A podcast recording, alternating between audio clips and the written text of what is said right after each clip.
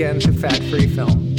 I'm Joel Marshall. And I'm Camila Lopez Dawson. And we have with us today uh, an amazing director, writer, producer, um, journalist, and all around brilliant human being, um, Stacy Title. And I'm very excited about this interview in particular, not only because Stacy's one of my closest friends, but because if I am doing anything besides acting, it's only because of Stacy.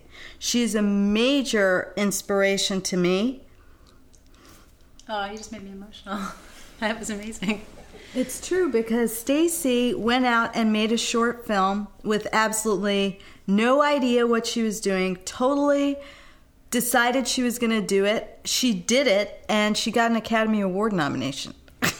so ridiculous. You make that sound like that was sort of this natural progression from it, but oh, you just made me emotional. You're so cool. Um, well, the truth is that yeah, we did.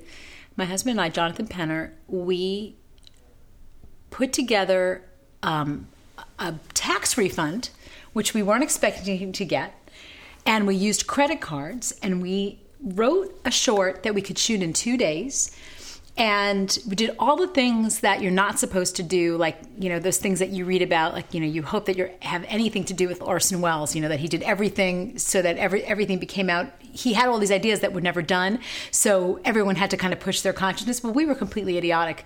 And not we're not comparing I'm not comparing myself to Orson Welles on any level. I wish I could even like you know shine his shoes. But we were completely moronic. We wanted to shoot in black and white. We didn't do a sound um, we didn't do a sound you know we didn't go and check the sound and do a sound scout. So we were shooting next to a shooting range. Um, we shot in black and white in the daytime and it was real time outside. So another big problem was we were fighting the sun because what was happening in the movie was in, in 15 minutes but we were shooting it over two days. So the sun moves. So every con- conceivable terrible thing that could have happened did happen.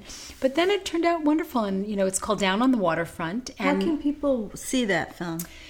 you know um, a live film a live film bought it and canal plus in france spain um, and portugal bought it. It actually was released by strand releasing theatrically. I'm not sure how we could get maybe we could sort of put it online and let people download it somehow you have to tell me how we can do that i have it digitally transferred now um, the movie was made intended to look and feel like on the waterfront because it's a crazy story that happened to my dad where the head of the Longshoremen's Union was really mad at Bud Schulberg for writing on the waterfront. And he came in and he was like, fuck Bud Schulberg, blah, blah, blah, blah. And my father and his partner offered to um, make a documentary telling the truth about the union. And the guy found out, finally found out how much it would cost. And he was like, eh, it'll be cheaper to kill Bud Schulberg. And he left. so when my dad told me that story, we just thought it would be a really funny movie. And so we made the short and, and little did, you know, little did we know it would turn into this, you know, wonderful launching pad. And I think that's a really important thing is to work for yourself. And that's what you were talking about, Cami, was just you, you, you have to hire yourself. You have to write your own things and you have to make your own stuff. And it is your unique voice. And then everyone's going to come and listen because it's, it's, it's all your own. I mean, we did something crazy on that movie. We, we mixed it in mono because I said that's what those old movies sounded like. I wanted it to sound like that. So when if you get to see it, you'll see it was sort of shot with this beautiful, creamy, slow plus X, this Kodak film you can't even really get much of now, and um, sounds like a mono movie. So it sounds like a movie that was made at that time. Bud Schulberg played it at his birthday party too, which was Wow. great honor for me. It was fun. And how did you manage to get the Academy? How does one go about if you have a short film getting an Academy Award nomination? Um, well, the nomination part is, you know, obviously the harder part. But that, you know, I have to say, to be completely honest, short, uh, the short film nominations are probably the easiest ones to get because you're, you know, especially the short doc um, branch, which still exists, they don't get as many submissions.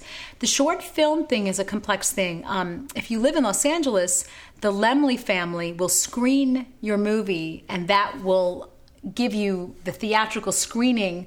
That's the the contingency that the Academy requires. The only other way is that you have to win a group of festivals, two film festivals, and they have a 50 festival list, w- which you have to win. So the easier way to qualify is that you've never been um, online and you've never been on television, and that the Laemmle family has, and you can call them, you know, come right about this time of year and say, you know, that they're very nice, and they will they'll show it sometimes at midnight or three in the morning, but they'll give you a certificate, and then you bring your print over to the academy with that certificate, and you can you can apply. And it's all only 35 millimeter prints that are accepted by the Academy? That is correct. You have to, it has to be a film piece that was never aired on television. There was a big controversy after David Frankel's amazing short one because it was actually produced and it was a busted pilot. So it was intended for television. It was shot on film and it, it was a great piece and deserved to win. And, you know, he's just, you know, his movie this summer, The Devil Wears Prada, is a great movie, made $100 million. He won an Academy Award for his short. But after that, they made a lot more rules around things that were intended for television. They wanted to be a little bit purer, so they they changed some of the rules. So, what um, after your Academy Award nomination for the short, how did that translate into you making your first independent film, which was The Last Supper, where you had an incredible cast of actors, including really an unknown Cameron Diaz, Ron Eldard, um, Bill and Paxton, yeah, Ron. Nor- Nora Dunn, Ron Perlman, crazy. Um, Charles Durning, Mark Harmon is in that movie. Pamela Gien, who wrote The Syringa Tree, her, her first movie, brilliant girl, also amazing filmmaker. Um, well, Jason Alexander did my short, and Jason Alexander did The Last Supper. And, and he, when I got him to say yes, and he's married to my cousin, so that was a really great asset. He was like the magnet, and that's one of the things you need to do as a filmmaker is you find an actor magnet, even if it's not someone who's famous or is famous, but maybe not everyone knows. Like Philip Baker Hall is a perfect example. Everyone knows how brilliant he is, and so he, other people, it gives you a certain credibility, and people are drawn to work with that person. Jason, he's married to my cousin and was lovely. Did this with Jonathan Penner, my husband, and Ed Asner was attracted to it partly because it was very ironic for him to be playing, you know, this this gangster when he was the president of SAG. So it's just a very funny thing.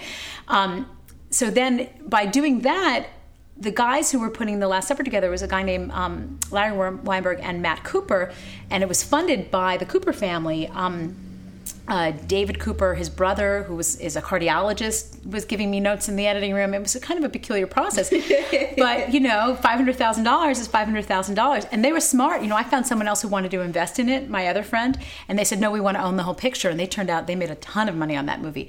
But the reason I got the job was they wanted a non-DGA director, smartly, which really now, when I look back on it, I'm in the DGA now. Oh my God, I would really um, you know, the guy who distributed The Last Supper in France owns a chateau, which I'm always invited to go stay at because that's why he made that movie. Played a year there. I mean, when you're not protected, you, Jonathan's made so much money because he's SAG from just acting in the movie.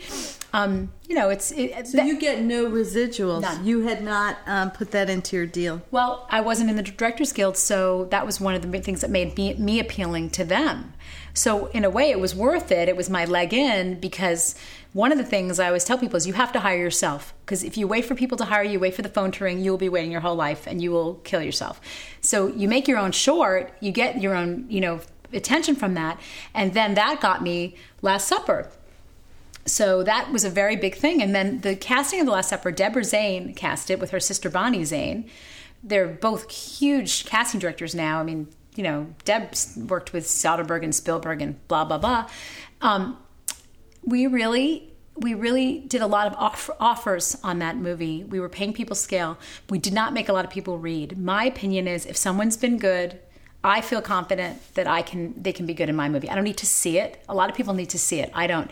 So that's how we got Ron Mark Harmon and Ron Perlman and you know Charles Durning and you know it became this like avalanche of people because as soon as you pick a start date and it's real, whoever's available will start to to glom to it. But if you keep waiting for other people's schedules and you keep pushing off and pushing off, you never get to shoot.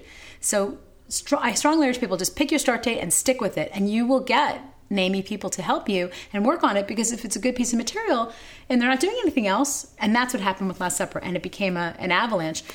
Um, my attorney Marcy Morris represented Cameron at the time. Cameron had done The Mask, so had sort of broken onto the scene, had not done another movie yet, and had done had a couple of movies fall apart that she was supposed to do. And I met with her and we had a really good time. And she smartly, she picked a different part to play than I wanted her to play. She wanted to play the girl who had more of a moral, um, you know, conscious, you know, more, not that more morally conscious, more of a moral problem with what happened in the movie. And so she said she would do it. She wasn't really the biggest name in it. She became the biggest name after the movie came out. She started to work a lot.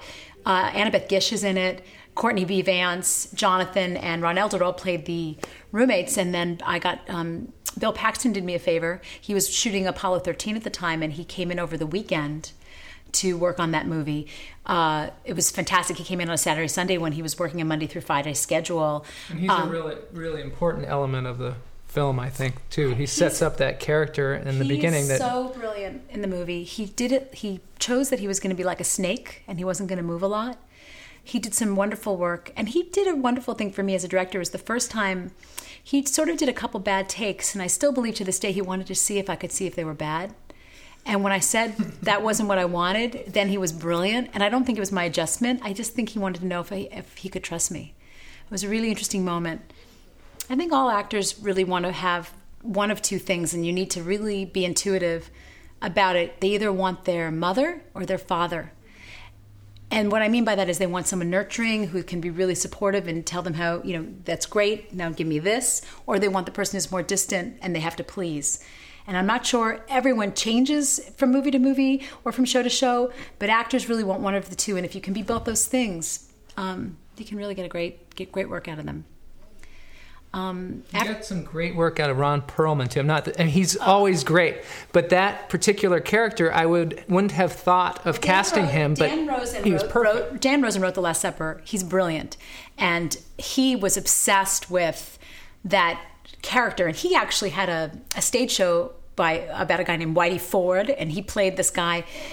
Uh, Norman Arbuthnot was the name of the character, and he was based on obviously all of these sort of crazy, you know, right wing. Particularly, he's based on someone who I'll, I do not want to give him any publicity, so who's just got in trouble for drug mm-hmm. um, prescription drug abuse. But um, Ron um, is one of those people I, you know, and I've worked with Philip Baker Hall, who I mentioned before on Let the Devil Wear Black, which was the next feature I did there's certain people they are Rolls Royces, and you don't have to do anything, and that's another one. Ron Perlman opened his mouth. You know, Bill Paxton was like that too. He would just be brilliant. You know, after he saw that I knew what I was doing. I mean, it's the kind of people you want to work. They make you look great. They make you look like you're doing this incredible job when really they're doing all of the work. Well, don't be too much. But I mean, they're doing a lot of the heavy lifting, if you know what I mean. You know. Yeah, but you you clearly know what you want, and you also clearly know good acting from not so good acting, which is critical factor. So okay, so another aspect of who you are and what you do because really literally Stacy and Jonathan are two of the busiest people that I know. And they're always producing stuff. They're always making things. They're always creating things. And that's I mean, as Stacy was saying, that's how you don't get depressed and burnt out and feel like leaving town is because you make your own reality, as it were. And one of the things you guys are always doing that Joel and I are, are really interested in is these meetings that you're always taking with either studio executives or network executives to make television shows or movies or I, I don't know. Explain a little bit about how you do that. Well, I think the thing for us, um, Suzanne Daniels was very critical in giving us a, a slight direction change in our career, which was you know, everyone always says, you know, in the 50s movies, diversify, diversify, diversify, like they say location, location, location about real estate. I think that as artists, as filmmakers, as people that need to pay the freaking mortgage, you have to have diversity in what you do. So she said, Hey, would you like to write television? You know, and we gave her a script that we wrote called Dolan's Cadillac, which was, and by the way, to me, the way you can measure how long or your your your, your your ability to stay in the business is, is what I call, and this is an unfortunate term, the abortions that you've had to have professionally. There's always projects that don't happen. And they're big projects, projects you put years into. And Dolan's Cadillac was was something that Stephen King. It was based on a Stephen King story. It almost got made 15 times. I'm not exaggerating. With with Stallone and Kevin Bacon and uh, you know and all kinds of different people were interested in that. It was a beautiful script. It didn't happen, but I gave her that script to read, and that script just because I wrote that script speculatively and I never got paid for it, launched a whole other part of my career. So there's always a thing that's good that comes out of something bad. I was so devastated when that movie didn't happen. It took years out of my life and really made people think I wasn't a director anymore. Why, why hasn't she done anything? Because you, you, you know you keep putting off everything else trying to get this one thing to happen. But she read it and liked it, and she helped us get the rights to the Lone Ranger. Jonathan thought of the fact that that the Lone Ranger would be a great idea for a TV show, and lo and behold, Suzanne knew the guy who had the rights. She secured the rights we had two weeks to pitch it. We went. She brought us into all these networks, so she became. She gave us credibility as television showrunners and producers. That to this day, you know, last three years later, that one got produced. We haven't gotten another one produced, but we were still selling pilots and having meetings and trying to figure out the next idea that will be, you know, the, the great idea, you know, that will sustain television and, and film are so different. You know, when you're thinking of a television idea, it has to be something that you, you some, someone's buying a franchise that will last 100 episodes, and you have to know that that's what it'll last. A movie is like a phoenix; it'll continue to live and live and live, and, and, and maybe it'll come back in 10 years and get made. But with television, it's it's it's either happening or it isn't. It's dead. It's dead as a freaking door now but it also has to live a longer life. So there's sort of these different things, and creatively, it's wonderful to be able to be stimulated with both. And like right now, we're working on two different things. We're working on with a guy named Mitch Schuster and um, uh, in New York, who is a um, a lawyer who raised money and hired us to write a you know a script that we're tentatively calling the list right now, which we'd like to get made. I'm working with Intrepid Films on Black Tide, which is you know Trevor Macy's company, which is something that I'd like to make. On the same at the same time, we're working on all this television stuff. So the meetings, which is back to your question, I'm sorry it took me so long to get back to it, but it's it's that I just don't count on any particular thing happening because I know 75% of what I put out there, it's not going to come back as anything. It might lead to something else. It might be a bridge, but the more um, people you know, the more I, the more you put your ideas out, the more you follow up on your ideas and really make sure that they you completely have followed up on them. The more chance you do have to survive out here and make a living. It's tough, and so the meetings it, it's it's I'm I'm almost never turned down a meeting unless it's with someone who works for someone that I know really well and I know I don't really need to meet that person but this person is always going to be someplace else and I just think um, getting out there, you know, I can't sit in front of the computer and write all day. I can waste time reading every newspaper like I do every day, but I think um, the volume of, of, of meetings that you take and the people you meet and the things you learn from them are always going to help you. But I, I think that, I mean, I think that's a very exalted position that you're in right now, just from the people that I know, some of whom are extremely talented none of whom can get an agent of any type, whether it be as an actor, as a writer, as a director. It's like. And yet I'm really middle class professionally. I'm not a star. I'm really not. I'm not getting. Uh, I'm not getting offered studio movies. I haven't played that card yet. I was supposed to direct the Mod Squad, and that didn't work out. So there's still that promise for me, but there's also that sense of I don't know. She's not 20. I'm not sure.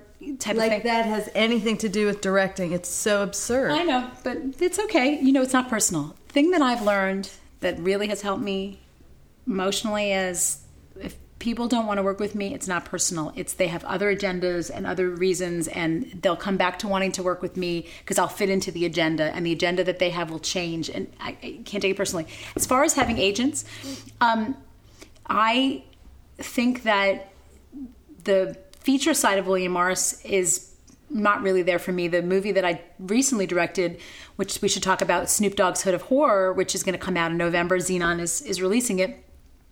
That was came to me through a friend. Um, I invited them to the screening, and they all loved it. And maybe maybe they'll figure out how to use it for me. But I think um, they're not really active for me in that way. Um, the television side is that that's you know this week. So when you say William Morris, you're talking about William Morris, the the agency that represents actors, directors, and I don't know whether they represent writers, producers too. Writers, writers, producers. And they've been around for they're one of the forever. Big, big agencies in, in Los Angeles, and they, they also package for television. They do package, and so that's a whole that we could just talk about for three hours if you want to get into what packaging is and how that works. Well, what is it? Well, there's different kinds of packaging. There's packaging of a property to make it more valuable. There's the package, which is if you have a television property with an unrepresented um, producer, executive producer, they sometimes if they put it together in a certain way, the network will give them a package fee, which is a massive amount of money of great value. And that is why television runs the business out here much more than film, is because of those packaging fees. Because ICM somehow decided they didn't want Nancy Josephson around, um, and she's now over at Endeavor. I Nancy or Nina? No, that's Nina Jacobson. Oh. Nancy Josephson, who was the agent for Marta Kauffman and David Crane, um, and I guess Kevin Bright. They created Friends. I think she probably made that agency more money on that particular movie. I mean, a television show than anything probably that they've ever had. I bet that that made more money than Mel Gibson. So to me, I, I don't understand why she they, they replaced her with some other people. She's so brilliant that uh, Nancy Josephson. But either way, she ended up on her feet someplace else, and she's probably just as happy where she is. But package fees on television shows so that are is, the bomb. So what is a pa- so a package fee? Let's say that I'm ICM and I put together Friends, or one of my agents does. Do I take I take a piece of the budget, or I take a piece That's of the exactly what it is? You get a piece of the budget. So forever for every episode for everything. It's and then you get a piece of the syndication, which is the big Kahuna. And you know, it's I don't even know how it all works exactly. I'm a little naive about it, but each point of a show is about a million dollars of value to a writer. So if you transmogrify that, I don't even I can't even wrap my mind around it. But the word package also is, hey, can you help me package this? It's um, the list. I'll talk about this pro- project we have. Uh, independent producers found us with the idea and miraculously found money to pay us. This is very unusual. Lots of people probably tell you, oh, I have a great idea for a TV show. I have a great idea. My life is so interesting, and it isn't. Um, you're polite, except ours is. Mine is very interesting. You're very well. Okay, that goes without saying. But you know, and these guys, it was a good story, and we said, well, we will help you with this, but we will not take your personal money. No, because we know them personally. Um, one of the wives of one of, um, of, of Mitch, I grew up with. So um, they found an investor, and we're writing this script for them and now it's how do we put it together? How are we going to make this movie? Am I going to direct it? Is Jonathan and I going to direct it? Um, are we going to try to find a bigger director? We gave it to Brian De Palma to read. He really liked it, but he thought it should be something different. You know, it's an interesting thing. You know how how so each one of those decisions will affect yeah. the budget and, and who and it Mitch attracts. is a lawyer, and Mitch, he's so funny. He says, "Uh oh, you better watch out. I'm going to watch Entourage tonight, and I'm going to be very depressed tomorrow if my movie's not in production." he makes me laugh so hard. So, but I, you know, the the thing about the movie is it's it's a movie like Mystic River, or like, I mean, that's a perfect example of what it's like in tonally, and it's a great part. And I think we're going to find a big actor to do it is it going to be a hundred million dollar budget? Well, I said to Mitch, if if we if you try to sell this, and I'll support whatever you want because you're the producer, and um, we can try to find a big director for it. We could try to make it ourselves. If we sell it, we'll have no control over it. It probably will never get made, and it will be a beautiful property that you will have a track record of having sold something to a studio. That's like what happened to me. Ten years later, thirteen. No, wait. 12 years later, they still haven't made my movie. Yeah. And it's still as funny as it was then. It's a great script. I love that script. Do you want to name that script? Name that script.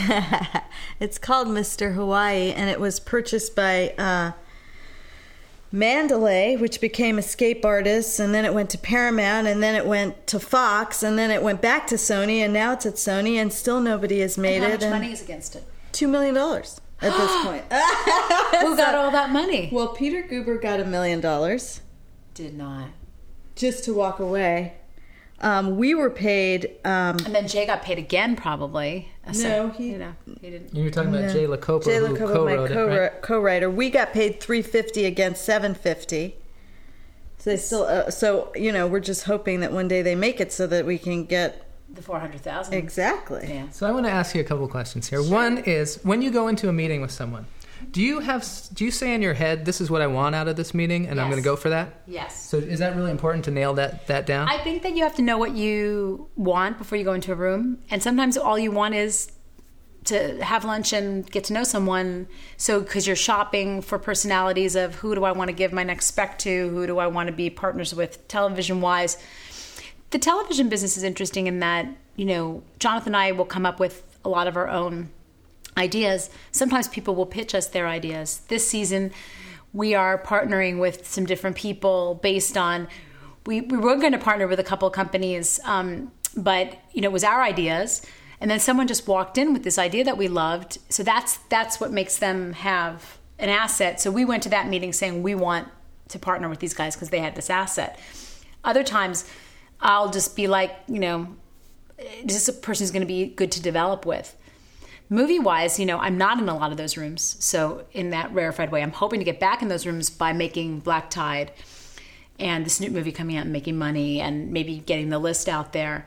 But um, the volume in television is very intense and it's a machine and there's there's it's very seasonal and right now it's pilot season and the networks are buying so my phone's ringing a lot come october it'll die down again hopefully i'll have sold a couple to be writing but if not hopefully i can get my movie made you know one of the things about you guys that i really um, find uh, inspirational is the fact that you work together, both of you, you and your husband, you work together and you create these projects. And then also, you guys have this incredible ability to embrace whatever's out there where other people are kind of complaining about it or this and that. You guys are just embracing everything. In fact, Jonathan just was on Survivor, from yeah, what I he understand. Just did. Isn't he the funniest? You know, a, lot of us are going, oh, these darn reality shows are ruining it. We can't get any acting parts, and here he is out there on some island or something. he's a nut job. I don't, you know, he. We were at um, friends of ours that are actually friends of of Kamala's, um, Ken and Hope Biller. It was a birthday party, and another friend of their of hers was there, and it was the casting director for Amazing Race and Survivor. Her name is Nit Lin. And she saw, you know, it wasn't a big party, but there she was. And she was like, hey, do you want to do Amazing Race? And Jonathan and I have small children. And so, you know, we were like, us both being away for 45 days, I don't think so. And then, she, and then he said, but what about Survivor? And she said, I don't know if you really want to do it. And that was in January. So cut to June 19th or 20th. I forgot which day he left there he is going off to do this. I'm like, I can't even, excuse me, fucking believe this. 45 days he was gone. And you guys have two beautiful two children. Two kids. And he's my writing partner. And my nanny quit before the beginning of the summer. So it's just this funny, like, oh, Stacy's going to have to pull it together. But it was fun, actually. It was good. I now cook better and I now don't get lost when I'm in the car as much. And Really? Yeah. I've had to, because I didn't have anyone to call and say, where am I going? So I had to kind of just do it. Because I had to print maps and really be like more of an adult. It made me more of an adult, and so it was good. But yeah, he's he did the show. It airs um, this fall on CBS, and it starts um the premieres on our 15th wedding anniversary, which is September 14th. Wow. wow. And um, he had a blast. I can't really talk about anything that happened. Um, after he On left. the Just have to island. watch how it unfolds. Uh, exactly. I'm not allowed to talk about any of it, but um, I, you know, he's a he's a smart um, person, and he's he's calculated. He's a good chess player, so I'm really curious to see how it all played out. Yeah, me too. So also you um, embrace the horror genre. You're doing you did Snoop Dogg's House of Horrors. Hood of Hood of Horrors. Okay. Hood of Horrors. I had a great time on that movie. Um, it- you know, Snoop was really fantastic. He's brilliant, and he's really he's such a star. You know, his presence is just palpable. He's really amazing. And I got a great cast for that. You know, the editing process on on that was kind of funky. You know, they they ended up you know recutting it a little bit, but all in all, it's turned out really well. And um, there's some great young people in it. Um, Pooch Hall and Daniela Alonso and Aries Spears. It's three different pieces. They're three different comic books. Um, it's a wonderful uh, franchise, I think, because it's it's crazy, zany, political, intense horror.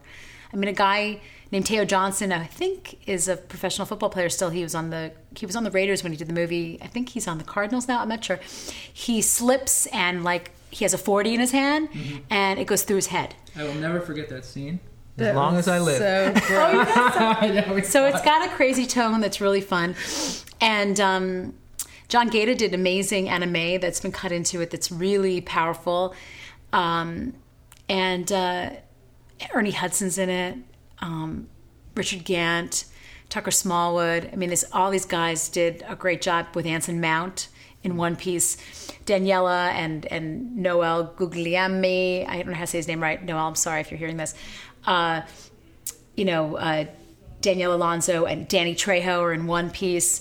Uh, and then the third piece is Pooch and Aries and uh, Lin Shaye, Brande Roderick in the movie. We just got a great cast. Um, I try really hard to do that. Um, Freddie Louise and Annie McCarthy casted, and they are just brilliant and did an amazing job. I just say Anson Mount is really an incredible actor. I really think he's as good as any actor I've ever worked with. Um, I think he did a great job in that part, and it's a very, very unlikely role for him. I'm surprised that you thought of him for that part. Um, he came in and read for it, and he was absolutely perfect. And everyone wanted to try to get a big name and whatever. And that guy, I mean, he's an Edward Norton level actor, I feel.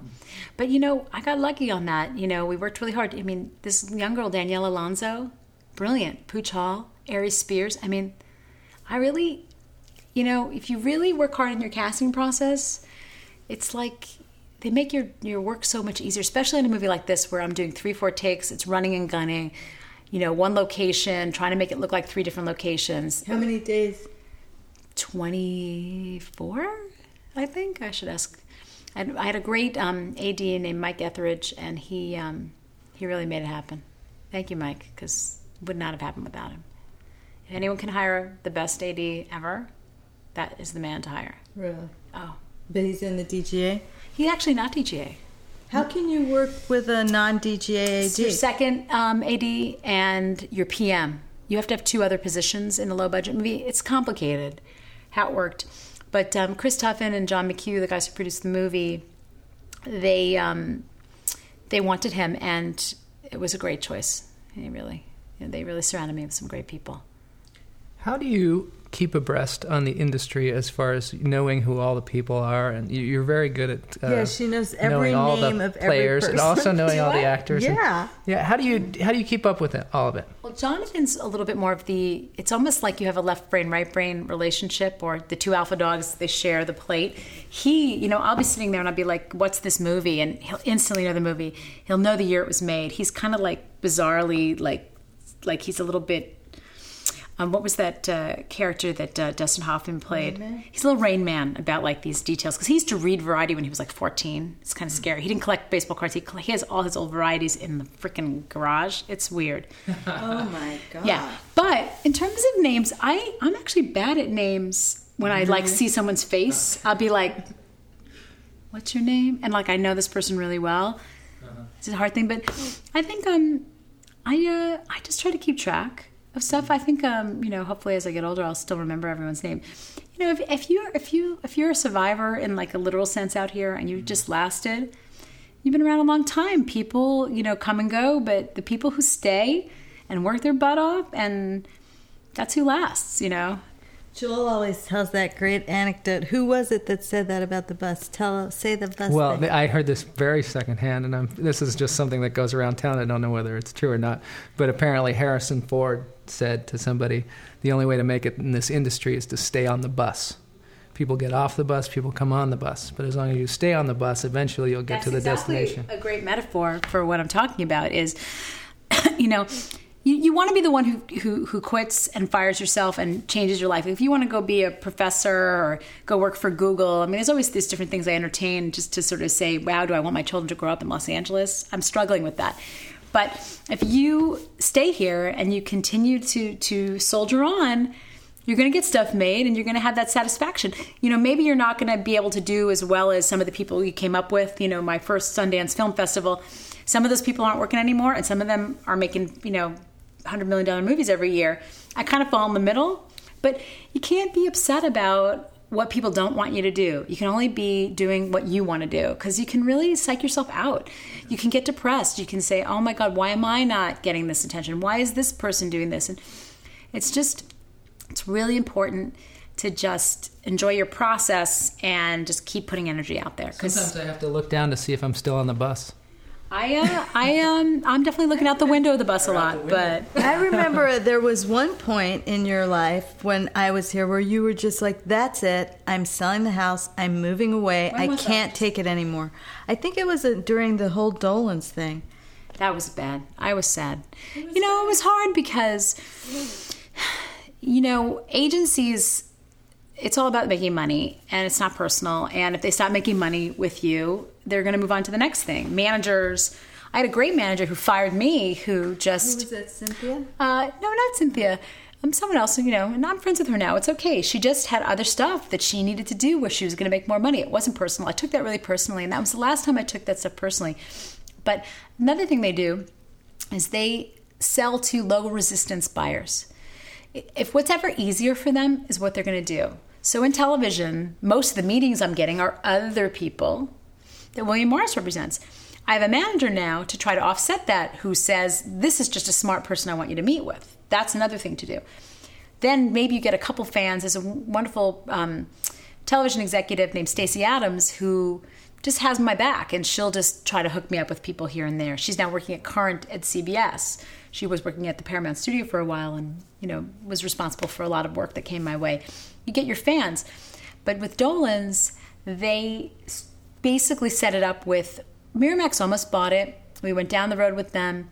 And then they sold it to what was um, then Franchise Films, which was Eli Samaha's company.